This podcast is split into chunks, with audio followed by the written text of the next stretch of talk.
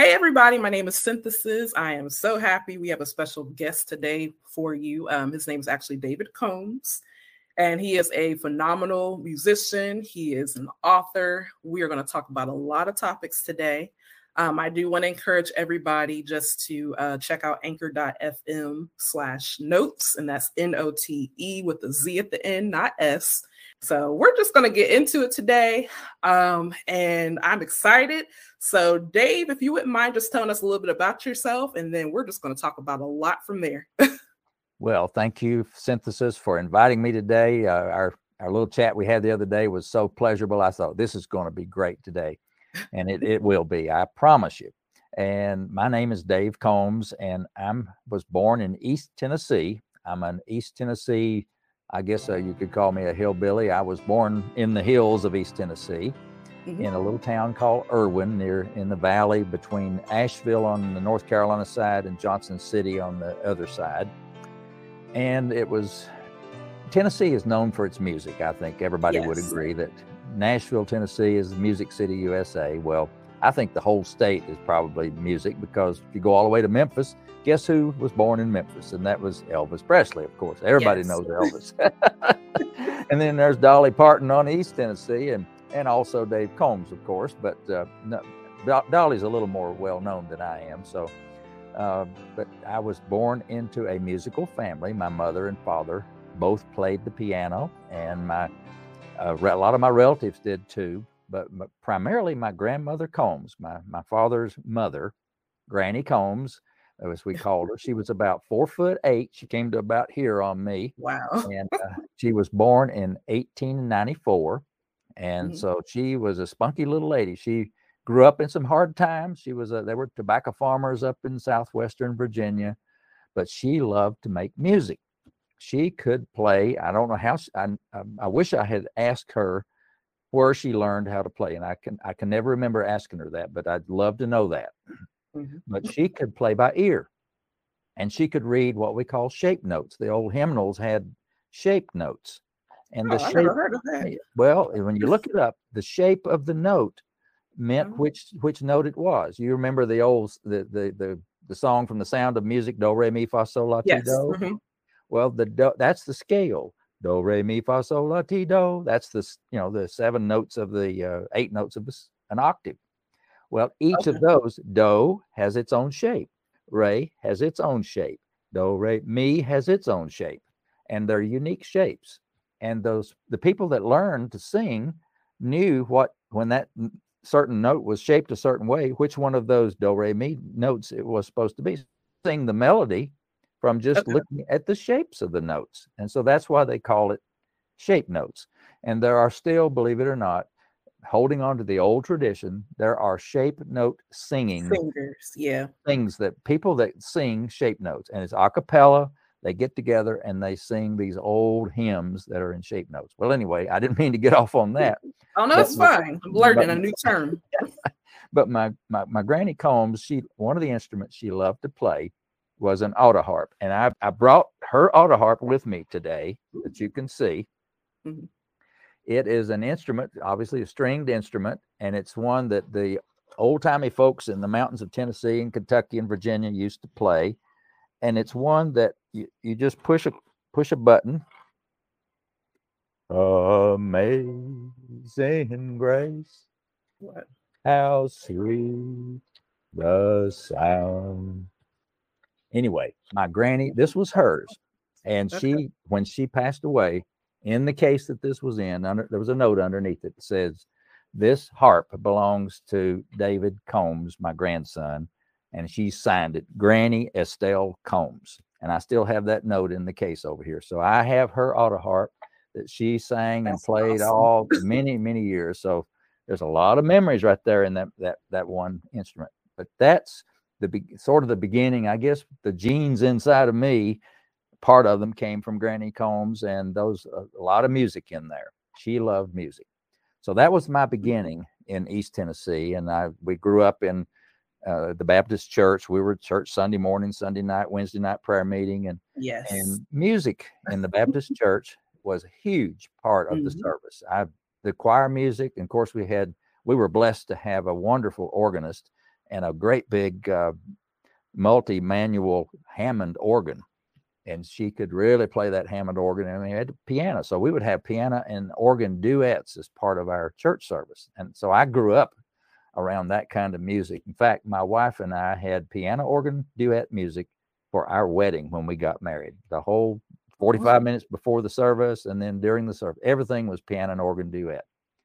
So music is a pretty pretty huge huge part of my my history and my background and I just love music. I I love all kinds of music actually.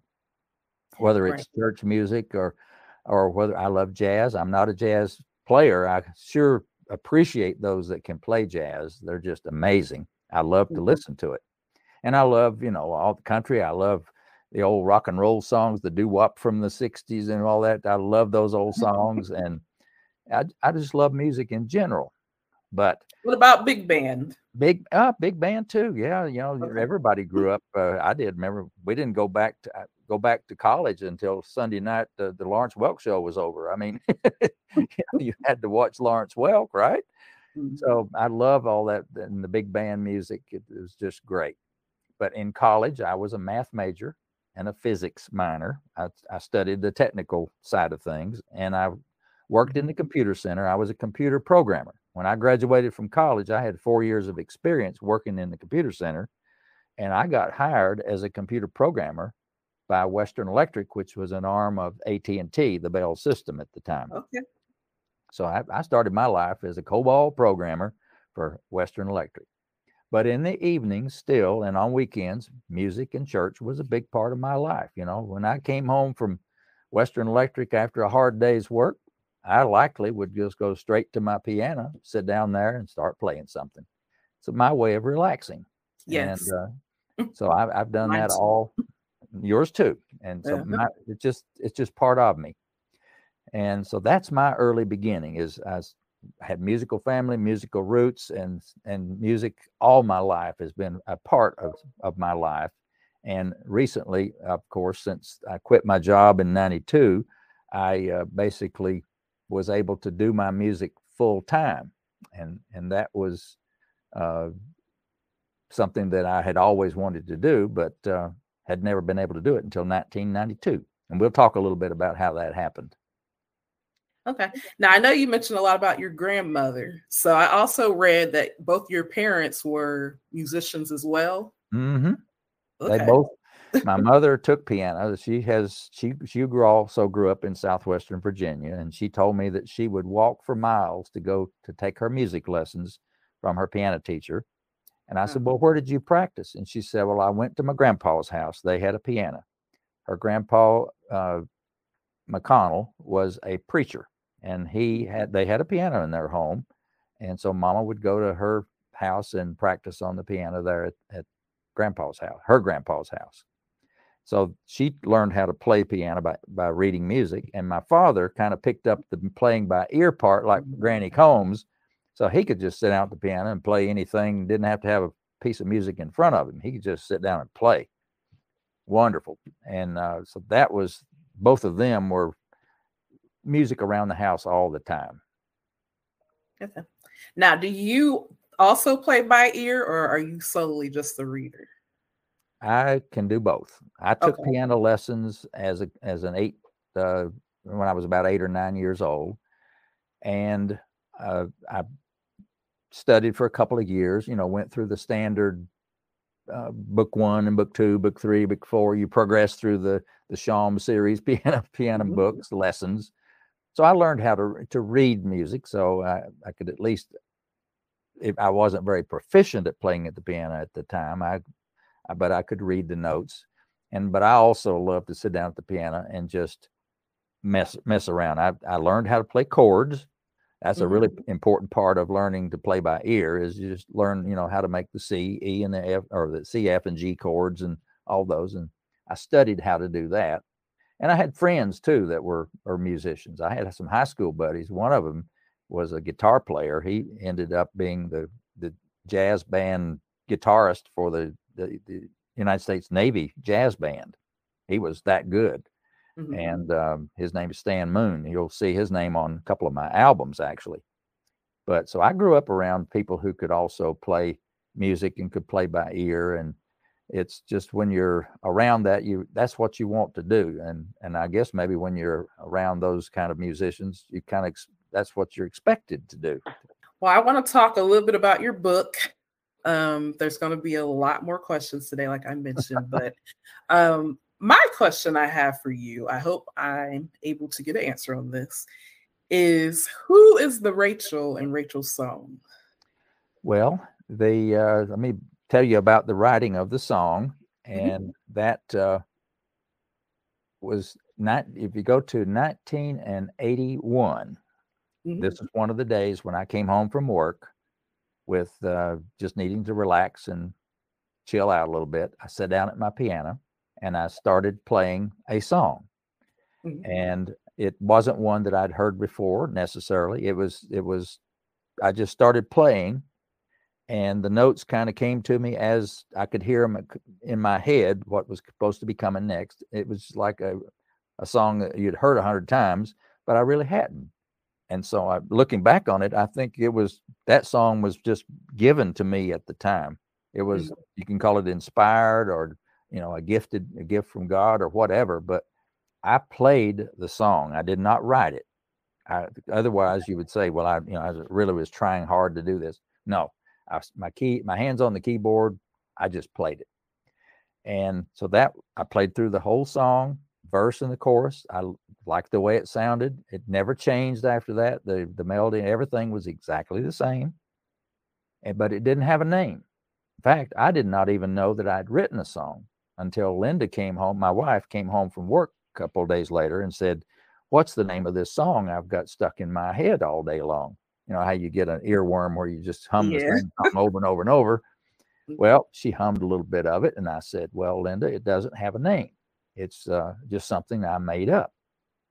And she said, "Wow, you made that up? Have, have you written it down?" I said, "No, it's just I've got it up here in my head. I I, I won't forget it." She said, "No, no, something might happen to you." and then that song would be gone. So I want you to write it down on some music paper and put it in the piano bench. I said, Yes, ma'am. Okay, I will do that.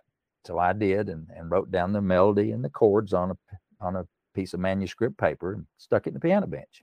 We tried to think of a name for it. You know, when you got a new song, you you want to name it something. Yeah. nothing nothing we ever came up with was even halfway close to fitting the song. Well, you go forward about three two years into 1983. Mm-hmm. Some good friends of ours had a little baby girl named Rachel and okay. they asked, they asked me and Linda to be her godparents. And so, of course, we agreed to that. And at her christening service, Linda and I were sitting there in the back of the, the church uh, on in the pews with the family and everybody up in front of us and mm-hmm. and listening to the wonderful service going on, the minister saying all these things of blessings for the little girl and all this. And at the front of the church, in the center of the, the platform, was a beautiful baby grand piano. And uh, it kept catching my eye. And at the end of the formal part of the service, and it was just us and the family and the minister, I, I punched Linda and I said, What do you think about me playing this little tune now that I've written that we've never could think of a name for it? So, how about me just playing it as part of this service? She said, well, That's a good idea. So I went up to the front of the church and asked the minister and the family if it'd be okay if I sat down and played a, a tune on the piano. And they said, Well, sure. So everybody sat back down, and I walked over to the piano, sat down, started playing. And the song, it, it was just a beautiful, it just sounded so good in that big church, or a little church, but mm-hmm. acoustics was really good. So it sounded really great. I got about halfway through the song and I kept hearing the little sniffles in the crowd and I a little clear in their throat, and I, I noticed that I was had a few little teardrops coming out of my eyes. It's a very emotional song, as you it is that you've heard it. and so the family uh, was sitting over there with little Rachel in her mother's arms, and when I finished playing the song, I said, I looked over at the family and I said, from now on, this song will be called Rachel's song in her mm-hmm. honor. And it was as if that was the name that that song was meant to have, and it was just perfect. And everybody loved the song and, and, and still love it since. So that was how the song got its name. Mm-hmm. That's a beautiful story. Yeah, I kept I was looking high and low and I kept saying, I want to know who Rachel is. like I've heard the song down, just like you said, I felt the same way earlier. I was like, this is like a peaceful but a happy kind of like tearful moment. So tears of joy rather tears of pain. And that's one thing I really liked about that song, as well as a lot more of your music. It's very like tranquil and I definitely think, like in this day and time, it's very needed, even though it was written back in the 80s, um, mm-hmm. as well as your other music, because a lot of people just need to be more calm now and relax and just enjoy life a little bit better. Yeah, the most frequent word that I hear about my music is the word peace. Mm-hmm. It seems to bring peace to people, and, and and I guess and that means if you're personally, it could mean that you kind of calm down and you're peaceful and not so stressed out. Yes. And uh, then that, and the Lord knows we need a lot more peace in this world right mm-hmm. now. I agree.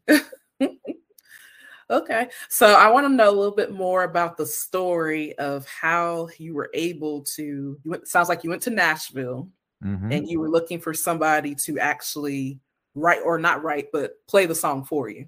Yes. I was working for, still working for Western Electric, and which later became AT&T and so from by the time I wrote it and named it, I was working for Western Electric, and then they broke up the Bell system in 1984, mm-hmm. and I no longer worked for Western Electric. I worked for AT and T, because Western Electric was part of AT and T. So in 1986, I was working as a, um, I guess you would call me an internal consultant. I was an expert in manufacturing inventory planning and control. Uh, actually, I was certified at the fellow level, which is the highest certification you can get by APICS, the American Production Inventory Control Society. Mm-hmm. And we were implementing new software in all of our factories to make the factories more efficient. Today, we would call this logistics. Back then, we called it just in time inventory. There were all kinds of names for it manufacturing resources planning, MRP. It had all kinds of names, but today it's largely referred to as just logistics, getting things from here to there right on time. Mm-hmm. And uh, so I was traveling, and one of my travels, uh, the plant I was working with at the time was in Nashville, Tennessee. We had a, a plant there, so I would go on Monday and work all week, come home on Friday. And Linda said, Why don't you get a demo made of recording made of Rachel's song while you're there in Nashville? You know, there's musicians and studios everywhere. So I said, that's a great idea. So one evening after work, I go get my rental car and I drive over into downtown Nashville into an mm-hmm. area of town that they call Music Square. Now, if you've been to Nashville, you you know yes. kind of where Music Square is. It's over there across the river, but it's where the Country Music Hall of Fame is, the uh, Songwriters uh, Hall of Fame, the ASCAP, BMI, RCA studios, all of those famous and notable business music business related businesses are there. Well, I was driving down a little side street in Music Square called Roy Acuff Place. And Roy Acuff, you may remember, is a well known, loved country music uh, person in Nashville. And at the end of Roy Acuff Place was a, a large building that had a barn shaped roof to it. And out front was this water wheel. I guess they'd moved it from a real old mill somewhere. And on the side of the building, it had a sign that said the music mill. Well, I thought, hmm, this is encouraging. So I pulled in the, the parking lot, parked the car, and went over to the door. I could see there was a man sitting at a desk in the lobby. So I mm-hmm. knocked on the door and he came, unlocked it, and he said, Hi, I'm George Clinton. Can I help you? Now, it's not the George Clinton everybody's thinking about now, but this, this George was a very highly thought of recording engineer in Nashville. And so he's he said, "Can I help you?" And I said, "Yeah, I'm looking for a studio to record a demo of a song that I've written." And he invited, "Well, come on in." And as I stepped through the door, I realized that where I was was probably a very special place because up on the left wall, way up there, was a great big life-size picture of Glen Campbell. Okay. And right here was a huge panorama picture of the group Alabama, you know, mm-hmm. the fam- great group and here's the Forester sisters, and then all around the walls were these gold records and platinum records, and it was just a obviously a classy place. So I told George, I said, "Well, I've never been in a studio before in my life." And he says, Well, you're in luck. There's nobody recording right now, which is kind of unusual. It's six o'clock at night, which normally six o'clock is a recording slot time that they do. Mm-hmm. And he said, Well, let me take you on a tour. And so we went up through Studio A, their, you know, the showcase, the big studio. Mm-hmm. In the main big room, recording room, was the you could put an orchestra in there. It was a huge room. It was great big room. And over in the corner, it had a Steinway nine foot grand piano over in the corner and and an organ too, right? Probably they probably I don't remember exactly, but I'll bet they had an or uh, probably back then they used a the old Hammond B3 organ. Yeah, most studios had one of those too. So he said, "Well, let's go in the control room." So he opens this door that's about this thick, soundproof door that goes into the control room. And so we go into the this room, and there's this console that would look like about eight feet long that had sliders and switches and knobs and it was uh, really impressive i think it probably now that i know what it looks like probably a 32 track console it was big mm-hmm. and i thought to myself wow you could launch a spaceship from this room it, it was impressive had you know digital recorders analog recorders all uh, everything in that room so I asked George, I said, How much does a place like this rent for, by the way? And he looks at me, he said, Well, it's $125 an hour plus engineer. Yeah. well, this is 1986. That mm-hmm. was a lot of money, whole lot yep. more money than I even thought about. So he said, Well, don't worry, Dave. He said, The, the fellow who owns this studio owns a little studio across the street that's $15 an hour plus engineer. I said, okay, George, I can do that. So later. oh, that'll that will work. And so I said, I just I need now I need to know a piano player that be willing to do the demo uh, arrangement of my song. And mm-hmm. he said, I know just the person for you. He said, let's go back to my desk and I'll look up his phone number. His name is Gary Prim. Okay. And I said, oh, great. Okay. He looked up his phone number on a Rolodex. Some of your folks will know what a Rolodex is. it's the old phone book on a card thing. And uh, he looked up Gary Prim's phone number, wrote it on a piece of paper, and gave it to me. So I thanked him and I went back to my car and went to the hotel. As soon as I got there, I called Gary Prim up on the phone, got his answering machine, and he called me back in about 30 minutes. And I told him what I wanted to do, and he said he'd be happy to do that. Uh, all I needed to do was send him a what he called a lead sheet and a recording of me playing it. And so I said, "Fine." One thing though, what is a lead sheet? Yeah. I didn't know. You know, now I, I feel kind of foolish now, but back then I didn't know what a lead sheet was. I only know because I went to audio school in yeah, Nashville. So, yeah. so I said, well, he said, it's just the chords and the, the melody written out. And I said, oh, I've got that. I just didn't call, I didn't know what to call it. Right. so I got back home, mailed him a tape of me playing it and a, and a, a lead sheet. And two weeks later, I met him back in Nashville on a Friday after evening at six o'clock on August the 22nd, 1986. Mm-hmm. I'll never forget that day because that day changed my life we met in the studio. He comes walking in with his Yamaha DX7 analog synthesizer under his arm. He brings it with him, sets it up in the studio, and he sits down at this little Yamaha baby grand piano that's in the studio, which I later learned was the first Yamaha piano ever shipped to Nashville, Tennessee. Little oh. history with that piano. Wouldn't you wouldn't you love to know which artist used to play on that piano since it was the first one in Nashville. I'll bet you maybe Elvis might have played on it. Uh, mm-hmm. Uh, Floyd Cramer may have played on it. Uh, all these famous musicians probably played on that old piano. Well, anyway, that was the piano that that was in that little studio. It was old at that time because it that had been many years ago, but it still sounded great. So Gary sits down at the piano and starts warming up a little bit, and I'm in the control room where it's just a, a small rec- control room for this little studio with the engineer. And so pretty soon Gary's ready to record. So the engineer says, All right, I'm ready. So he pushes the record button and says, We're rolling. That's the signal, you know, where the tape machine is rolling. So yes. So Gary starts playing Rachel's song. and uh, he gets about halfway through it and he stops. He, he said, I, I, I, can do better than that. So we rewind the tape back to the beginning mm-hmm. and start over. And Gary plays Rachel's song all the way through that time. No mistakes, no problems whatsoever.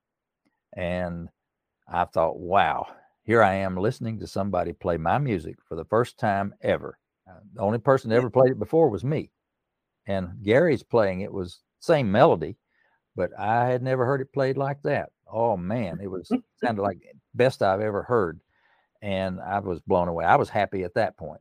But Gary says, I'm not done yet. He says, we're going to make this thing really, really special. So he he said, uh, rewind it. We're going to do two more tracks of electric piano on his yeah. synthesizer. So he put his headset on and listened to his his acoustic piano part while he played along with himself on the electric piano sound on the keyboard. And he nailed it. I mean, right on top of the notes. When you listen to that recording, you can tell when the electric piano comes in because the notes sound a lot richer and fuller. But yeah. he there's no there's no delay or notes out of sync. He nailed it. And then after that, he said, "Well, I think it needs some some bottom and some top to it." He said. "Let's mm. add some low strings." So two more tracks. Set the synthesizer to the string sound, and he adds the string low strings to it. Mm-hmm. Then do the high strings, two more tracks, do the high strings part. And in the middle of the song, as you remember going through it about it, the verse and the chorus twice in the key of C.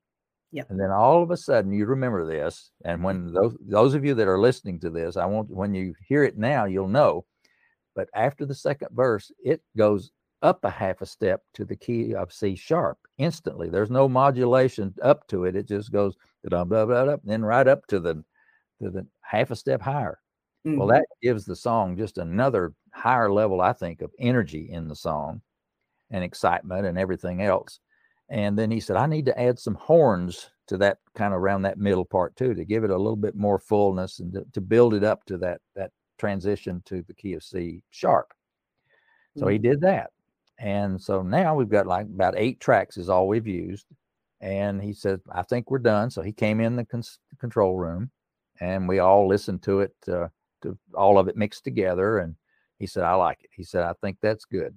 So I said, that it's more than good. This is blowing me away. I couldn't believe what my eyes were hearing and my, my eyes were seeing and my ears were hearing. so I wrote him a check for the agreed upon fee and, and, and he packed up his synthesizer and left. And I didn't know at that time whether I'd ever see Gary Prim again or not. Little did I know that we and he and I would record over 170 songs together yes. in the studio over the years with 15 albums of music. And he is just uh, uh has was became my closest one of my closest friends in my whole li- life and is like a brother. He is just such a wonderful, humble, but super talented young man uh, uh and a musician. He's just a wonderful person. So Gary Prim is the artist that has recorded all of the music that I have written, and uh, he is he is so much in demand in Nashville. You ask anybody in Nashville, do you know Gary Prim? Oh yes, they know Gary Prim because he has recorded with the best of them. He, yeah. Any big star that wants a piano or a keyboard, Gary Prim is the go-to guy to get it done. All right. So it's a, that was the story of how I got it recorded. Yes, and I was reading that too, that he was very highly sought after, and it looks like mm-hmm. present day as well. Mm-hmm. Mm-hmm. And I just want to talk a little bit more about where people can go to um, purchase your music currently. Um, so I know that your his website is actually combsmusic.com. Mm-hmm. So if you go there, it's a very nice website. I just want everybody to check this out. Um, you learn more about Mr. Combs. All his music is there. You can purchase right off of Amazon. There's lead sheets. His book link is there as well. Um, so I just encourage everybody just to go there, and you're going to be just highly blessed. I know I was. And like I mentioned earlier, if you're needing peace in your life, you definitely want to go to his website. yeah, please. You know, I started getting mail from people once it got played on the radio. Uh, I started getting fan mail, which I'd never got before in my life, of course. And most of those letters were telling me uh, how much the music had touched their lives. And mm-hmm. and as I said, the, the most frequently used word that I heard from people was peace. It mm-hmm. brought peace. It touched. Uh, they would say it reached in and touched my soul, and it it it helped them heal. It helped them reduce their stress. Yeah. I even had an, a one lady. It was an alcohol recovering alcoholic. She said that my music was the main reason that she had maintained her sobriety. She said before your music, she said, I couldn't sleep. I was so restless at night, I could not sleep. I purchased Rachel's song, she said, and listened, put it on and listened to it, slept the whole night through for the first time in years. So, and she said, she's, I, she said, I owe you a, for a, a ton for helping me through my sobriety and keeping me basically sober uh, for the rest of my life. And uh, things like that were really so touching and special to me. Uh, and I got over 50,000 of those kind of letters. I mean, if mm-hmm. you, I, would like to show you the boxes that I have, but they're literally covering a great big table in my basement. And the boxes are, you know, about two foot deep. These are big moving boxes full mm-hmm. of letters. Just, and all of them are special. If, if I ever want to get myself pumped up a little bit or feel a little bit down, all I got to do is go to a box and start pulling out letters and reading them. I don't, my troubles just go far away because these people are also confirming and affirming of, of my music and what I've done over the years. Okay. And I want to get more into that. What do you feel has been the biggest impact from your music, um, other than offering people that, you know, the peaceful sounds? Well, I think it's just the, uh, the, the, the large number of people that it has reached and mm-hmm. and the different ways they they would e- even some people just hear it on the radio back then in 1980s we had a lot of radio stations called easy listening radio stations that played only instrumental music mm-hmm. we don't have very many of those left anymore but back then people would hear my music rachel's song and the other songs on the radio and they would call the station and track me down and get my address from that and write me a letter and a lot of those were really touching stories like one lady uh, that she had just finished her training as an emt an emergency medical technician and she and her husband were on their way home driving down their, their neighborhood and they saw an elderly elderly man fall down on the sidewalk he just collapsed well of mm-hmm. course she was an emt trained person now and, and so she stopped the car and jumped out of the car and ran over to the man to see if she could help him and as she was going to the man, she'd left the car door open. She heard on the radio a song being played. And so she was comforting the man, trying to calm him down. And she yelled back to her husband to turn that music up loud because she liked what she heard. Mm-hmm. And she said they, they turned the music up loud. The car was right beside the sidewalk. And so the man heard this soothing, relaxing music on the radio. And by the time the song finished, she said, he was calmed back down and was okay and uh, and was not having any more difficulty. And so she was amazed that that song had that effect on this man that was in such distress. He got home and called the radio station, ask him, well, what song was playing at you know, 6.07 p.m. or whatever time it was on the station. And he didn't even have to think about it, she said. He immediately said, oh, that was Rachel's song apparently this wasn't the first call, phone call he'd ever gotten about that music. So Rachel's song, she That's got my address and wrote me that story, and I that was one of the first letters I ever got from somebody, and it was it was so special to me because I didn't know what I was going to do with my music at that point in my life. I hadn't really gone through the building of my Combs music business. I was still working for AT&T and I had no idea what what was lying ahead for me with my music you just don't know the power that your music has. And that's an amazing story. And I would love to see, like you said, the other letters that you have from that. Um, especially like nowadays, just having sound therapy atmospheres. Um, I could see this being in schools, um, hospitals, like that situation, just everywhere, churches, obviously. Um, it's definitely something that's needed. Um, I actually want to see if my workplace would um, incorporate having a Dave Combs Day. Okay. Just listen to the music. Well, you know, I've, I'll tell you this. One of the, another letter I got was from a, a high school principal in I think it was in South Carolina someplace, mm-hmm. and she said that uh, during break between class when they're in the hallway going to the next class, mm-hmm. she started piping Rachel's song through the sound system in the high school. Yep. And she said it was amazing the the amount of noise and the chaos that was in the hallway. It just calmed yeah. down. She said it was totally amazing. And then there was one little uh, uh, a kindergarten teacher. She said, "My little kids in the kindergarten." She said, "Your music is the only music that I can play that I can guarantee that when it comes nap time, they get on there. Each of them there's a little blankie and they go to sleep." So, you know, there's all kinds of those little funny anecdotal evidence that my music touches all, whether they're a little kindergarten kid or a high school student, or, you know, I've had students that tell me that they listen to my music while they're studying. Yeah. Because my music has no words. You know, when you're trying to study and you're listening to a good song that has words to it, you're thinking of those word the lyrics yeah. to that song while you're listening to it. And that's kind of dis- that's distracting. You're not really concentrating on your homework or your whatever it is you're trying to do, your your creativity. But my music has no words. And so when they're listening to it, it doesn't distract them from whatever else they're doing. You know, I've had painters say they paint to my music. I've had sculptors say they do their sculpting to my music. My, my friend Bob Timberlake, who some of your audience may know, he's an artist in North Carolina. He used to tell me that he would paint to my music. And so uh, it's a it has all kinds of uses to help you be creative and relax and lower the stress level in your life. Amazing. So, I want to ask a question about recording 30, 40 years ago compared to today. Um, so, I imagine when you were in the studio going back to Nashville originally, you were more than likely probably recording to tape. Am I correct? You are okay. correct.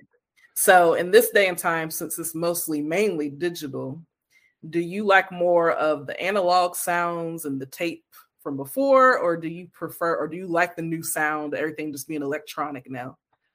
I like the I like high fidelity. I remember, mm-hmm. you know, a, a cassette tape was okay, but the fidelity on a cassette tape was never the same as even a vinyl record, in my opinion.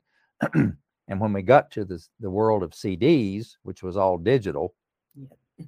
the fidelity was incredible. You could hear all the nuances, the highs and the lows that were all there. Mm-hmm. And so the bandwidth was just tremendous. Now, I know people like to uh, listen to vinyl because they say it has a much smoother uh, it's just hard to describe sound, but it is it's different. And and I like the sound of the old vinyl records too. When we grew up, we had the old the big uh, LPs that I grew up with. We'd buy the mm-hmm. the whole set of the Time Life series of instrumental music or Roger Williams's albums or that kind of thing, and just listen to them. But I I like the fidelity of the digital recordings, but you can carry that to extreme.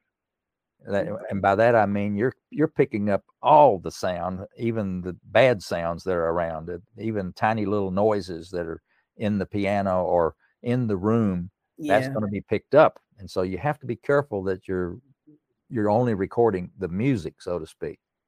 But I like the fidelity of the new music, and um, I, I, I, but I still do like to listen to the older records. We got boxes of old records that we we we have that may be worth something now that everybody seems to want to go back to vinyl.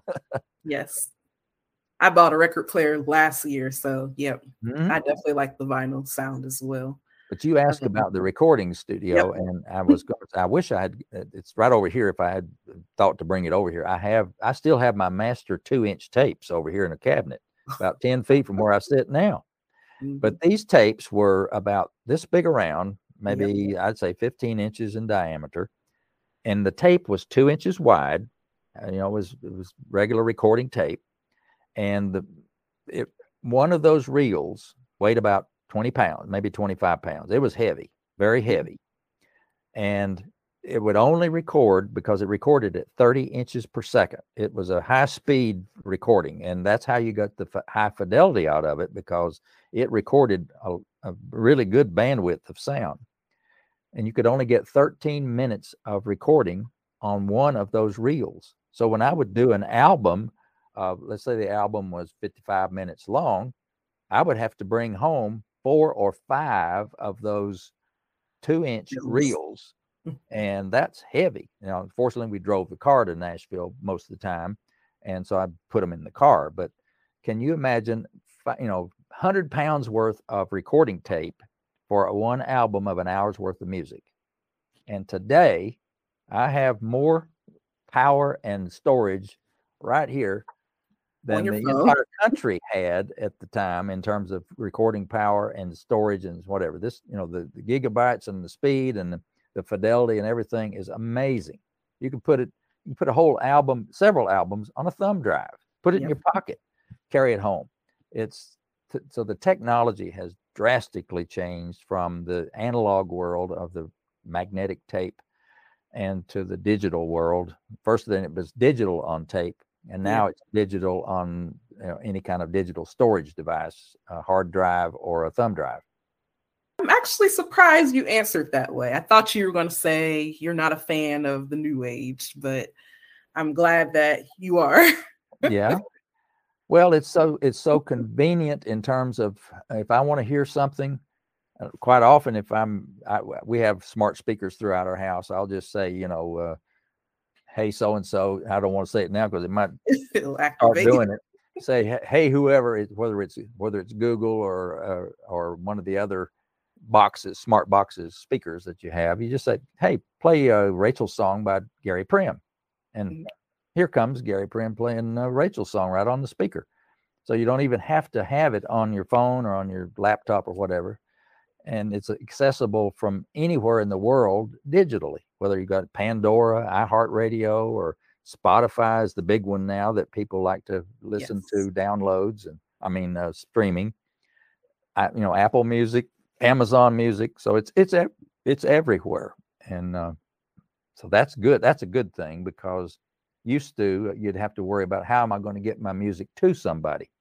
Now I can just tell you, well, just go to my Combs Music website, right in the middle of my homepage, push play, and you'll be hearing Rachel's song right now. And it's in the same fidelity and quality that it was when I got it recorded in that demo in Nashville. Now, to your knowledge, have any other famous uh, musicians or bands or groups used your music or use samples of your music? And the short answer is no. I have at, at times tried to pitch my music to other groups or uh, people. Mm-hmm. I sent it, for example, to uh, Roger Williams, who everybody re- may remember is the was Mr. Piano uh, when he was alive. I loved his arrangement of Autumn Leaves and all his music, actually, and got to hear him in concert a couple of times. But I sent Rachel's song to him thinking, wow, you know, if Roger Williams would do a cover of Rachel's song, well, that would just be golden, wouldn't it? I mean, just everybody would love love that.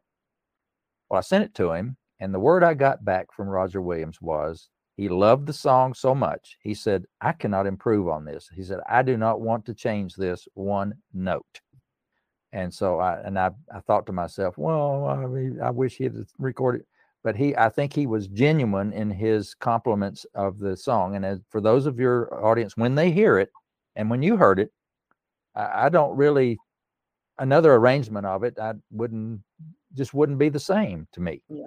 So I, I was sad but happy that I got this compliment from Roger Williams, and uh, it, I did get it recorded or not recorded. I get it arranged and performed by a symphony.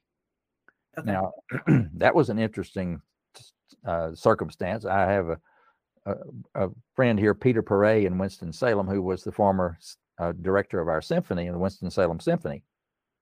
I played Rachel's song for him. I, I took it to, I called him up and went to his house and played it for him at home. He loved Rachel's song. And he said, uh, Dave, um, what you need to do is get this song arranged for symphony orchestra. I said, Whoa, okay. How do I do that? Right. I don't know how to do that. He said, I, I, I know uh, just the person that you can get called to do that. His name is Fred Tanner. He's the head of the music department at Winston-Salem State University. He's a good friend. He's a great musician. He plays jazz. He plays everything. He's one of these people can play any instrument. And he says a great arranger too. And so I said, okay. And so I picked up the phone when I got home and I called Dr. Tanner at uh, Winston-Salem State and said, uh, Peter Perret says that you would be happy to see me about possibly doing an arrangement for a song that I have. And he said, well, come on over. And I said, okay. So I went over to his office, walked in, mighty friendly fella, just a down to earth, you know, salt of the earth, great people. And and so he welcomed me into his office and he says, Well, let's hear it. So I handed him the cassette tape and he puts it on his cassette system there in his office and he's listening to it. And I can tell he is really moved by this song. You, you know, you can tell when somebody's really into a piece of music. And when it finished, he said, he looked up at me and he said, Well, he said, Dave, I do not have time to make an arrangement for this song for symphony but I have to. He said, I have to do this for you. I said, Really? Mm-hmm. And I said, Wow, I don't know what to say except thank you. And I, I, this is just amazing that you would be willing to do this. He said, I can't do it right now, but I mean, I just, I will be happy to do that for you. So it took him about a couple of months. I think it was November when I did this, uh, played it for him. And by the end of about the first, first of the year, I get a call from him. He says, Well, I've got it done. Come and get it. And so I went down to his office and he hands me, and I, I wish I'd have thought to bring that too, but I, he handed me the conductor's score. Now, if you've been to a, if you know what that, if you're a musician, you know what that is. It's mm-hmm. it's the big long piece of music that the conductor has on his podium up there when he's conducting the symphony. It has mm-hmm. all the parts of the all every instrument in the symphony, all their music uh, down the page, and he could they're so gifted they know exactly they can look at the strings at the top and the horns in the middle and the uh, the yeah. percussion in here he knows where everything is supposed to be. And so he hands me the manuscript the conductor's score for rachel's song. I said wow this and it was handwritten hands you know hand, hand uh, scored by him. Mm-hmm. and i said this is amazing. I said what does it sound like? He says i don't know i've never had it played before and I, that he was being a kind of facetious. He had heard it in his head. Mm-hmm. These these kind of musicians that are that gifted, it's like Mozart or these wonderful. When they wrote a symphony, they didn't have a symphony play it as they were doing it.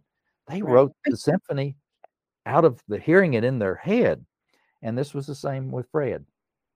So I was just blown away. I I took the the the, the conductor score, went back over to Peter Perret's house, and I said, "Okay, Peter, I've got it now. And he looks at it and he said, This is magnificent. He said, Tell you what, we will play, our symphony will play this arrangement for the uh, Valentine's Day concert that's coming up in February. Mm-hmm. Our Sunday afternoon wonderful concert for Valentine's Day. I said, Wow, that is amazing. And so roll forward now to the Saturday night before the Sunday performance of Rachel's song. I go to the rehearsal. You know, they rehearse Saturday night before the big performance on Sunday afternoon or Sunday evening. And so I, I go in there and Peter, he of course invited me to come to the rehearsal. I go in and I meet, the, he introduces me to the, to the symphony and to the the first chair violinist lady and all you know the all the musicians they're just mm-hmm. great musicians. And she said okay we're gonna let's play through rachel's song. So he gets up there and he conducts this, the, the, the song. And i was blown away. I mean it was of course my music is so simple. You they're used to playing really complicated things that are yeah. fast and fancy and mine is very simple very soothing and, and lyrical kind of music and I couldn't believe it. It was absolutely beautiful. And when he finished, the they only played it through one time. I said, "That is beautiful." He, I think he added one little thing at the end of the song, which when you listen to it, it's the sound, or not in the middle, it's in the middle, right? And when it changes keys, it's called a bell tree. It's one of these tinkly. It sounds like sleigh bells or something in the middle of. You hear it. The musicians will know what a, a bell tree sounds like. Mm-hmm. So that's the only thing he added to what Fred had done. And then he's uh, he said uh, that we'll do this to tomorrow tomorrow night at the uh, at the concert. And then he said, "Oh, by the way, Dave, would you like to conduct it?" Wow. Wow. what did you that, say? I'm sure my mouth probably flew open. And I was, because, you know, if you're a musician, you, uh, you almost dream of standing up there on that mm-hmm. podium conducting a symphony. In fact, I'm sure if you've ever listened to a fantastic symphony and close yeah. your eyes, if you're like me, I'm there. I, I can conduct that thing. You know, mm-hmm. I, I, you dream of that kind of thing. Well, that was my. I said, Peter, this is that would be a dream come true for me. And so I said, this is just wonderful. So Sunday afternoon at the concert, he introduced me, and it was a packed house. There was nine, I think the Coliseum, uh, no, it wasn't the Coliseum, it was at the convention center, 900 mm-hmm. people there. The WXII television was even there taping the thing. And uh, so at, at the event, he introduces me to the crowd and invites me to come up to the podium and as I come up on the stage, he flips the baton handle first to me so that I can take it from his hand and, and I'm ready to conduct. So I step up on the podium and get the ready to play and start start the downbeat for the music. And I'm telling you, I can still it gives me chills even thinking about it now because that was such a special, special mm-hmm. event. And when I finished playing, of course, it, the sound was now, you talk about surround sound. When you're standing up in the podium surrounded by the orchestra, that is surround sound. It's a real surround sound. yes, it is. So, anyway, finished, and I got like a two minute standing ovation. I could not believe it. When I finished playing it, the, the crowd stood up and just kept applauding. And I, I was just blown away by that. And uh, I never will forget that. That was so it has been, and I kept that arrangement of, of the symphony. I still have it, and it's been played by other symphonies. Mm-hmm. And if you go to my YouTube channel, Combs Music, C O M B S M U S I C, that's my channel name on YouTube. Want go down to my videos, and down in there you will find a recording of the Kingsport, Tennessee Symphony of the Mountains playing Rachel's song. And I'm there as a, a part of the audience along with my 90, I think at the time she was probably 94 years old, my mother. First time that my mother had ever been able to hear my music played by uh, anybody else uh, in the symphony, certainly. And so here, that's the the first time she ever got to hear it played, and the last time. She passed away three years later, but uh, that recording is so precious to me because it's it's it's first of all, it's a great. They're a great orchestra. Uh, Cornelia Laemmli Orth is the the conductor. She's a now she's a good friend of mine. She and I both serve on a an a advisory board to the Appalachian School of Music together. But I didn't know that at the time. She was just a, a friend and, a, and a, somebody I knew that conducted the symphony. But so you can listen to that recording on YouTube, and it's it's it sounds really good, and it's uh, you can appreciate the the symphonic version of Rachel's song. So I, I, think that was probably a longer version of the story than we planned on telling, but well, now you all, now you know. now you know. that definitely sounds like a dream come true. Oh, just to be was. up on that stage. Mm-hmm. Yes. Yeah. So I want to close out today. Um, actually with two questions. The first one I want to ask you is what is in store for you next? Music wise, do you have any projects coming up? Or I know you put out so many already. Are you currently working on anything? I haven't written any new music because, uh, as I've discovered over the years, that uh, there reaches you reach a point where you you kind of saturated the market, so to speak, with your own music, and mm-hmm. maybe someday there will be a time when I will need to write new music and re- re- record some more. But I have 15 albums now, yes. and my current mission with my music, my current project is to spread the word about my music to the rest of the world that had never heard it before. You know, there's yeah, there's millions of people that have heard Rachel's song on the radio and streaming and whatever, but there's many millions times that more that have never heard Rachel's song or any of my other music. And so I'm on these podcasts like this with you today, and I'll do two or three of these every day, telling people about my music and and my book also. Uh, the stories in there are really just to uh, to tell you the stories of how I came to write the song and record it. Many of what I've talked about today is in the book. And on chapter 21 of my book, I have about 22 pages of these fabulous notes and stories that people wrote to me over the years. I selected some of the best ones and put those in my book so you can read those notes that I got from these people about how the music touched them. I have a even two letters that I got from Paul Harvey of all people. You may remember Paul Harvey was the radio announcer out of Chicago that was famous for his the rest of the story. You know, oh. he would oh. tell a fun, tell a story and then he'd later come and tell the rest of the story. But Paul Harvey and his wife Angel loved my music. They played it at dinner time at their home. And he talked about me surprisingly on the radio one day. I got a phone call that says, Hey Dave, turn on your radio. Paul Harvey just talked about you. I thought, really? so, so, anyway, uh, so a lot of people have been touched by the music from famous people to not to just ordinary people like you and me. So it was, uh, it was, it's been a blessing all my life. And I, my mission is to continue to spread the word through my book, which helps hopefully inspire entrepreneurs and musicians to do something with your music. Don't just keep yes. it in the piano bench, get it out, play it, and do something. You never know what's going to happen with your music. Sometimes it can take a life of its on a life of its own, like Rachel's song did. Well, you answered the next question. I was going to ask you what would be your interstellar moment? You would tell your five year old version of yourself, but you basically well, just it, it's, just, it's, it's really just to to take your your passions oh. and keep those passions whether it's music or art or whatever you you love as a child and as a young adult keep that all your life. And when mm-hmm. you're in the, your senior years of your life, hopefully those passions will still be there with with music and your other creative parts of you. You know, I I may be a, a fellow that's lost the top of his head with the hair, but in many ways, I still feel like a teenager with some of I, I get just as excited about new things as I ever did. I, I like to learn things. I like to do things. I love mm-hmm. to play table tennis. I like to go on bike rides.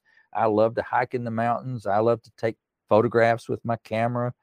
And I've tried to marry my photography with my music on YouTube. When you go there, you'll see a lot of music videos I've created with my pictures and my, my music playing. And so just stay interested in whatever inspires you and and uh, just be grateful for the gifts that you have and also be willing to spread those gifts around, share them with other people. Okay, amazing. Well, Mr. Combs, I definitely thank you for being on my note show today. It's been such a blessing. You've actually even inspired me to go in my closet and get out some songs I need to put out. So I'm excited about that too. And like he said, for anybody who's just looking to pursue your dream, one, never give mm-hmm. up and just pursue it and keep going no matter what. Mm-hmm. And um, once again, his book, as you can see on the screen, is called How the Story and Music of Rachel's Song Can Change Your Life. You can purchase that by either going to his website at combsmusic.com or you can go straight to Amazon and you should be able to find the title on there as well. Um, so, once again, check out all the many songs. Make sure you're spreading it to your friends and everybody else and doing your downloads, and you're going to be truly blessed as well. So once again, I thank you, and I'm looking forward to what's going to happen next for you. Thank you, Cynthysis. This has been a real pleasure today, and uh, mm-hmm. you are such a delightful person to talk with. And oh, uh, I really, I'm honored that you had me on your show today.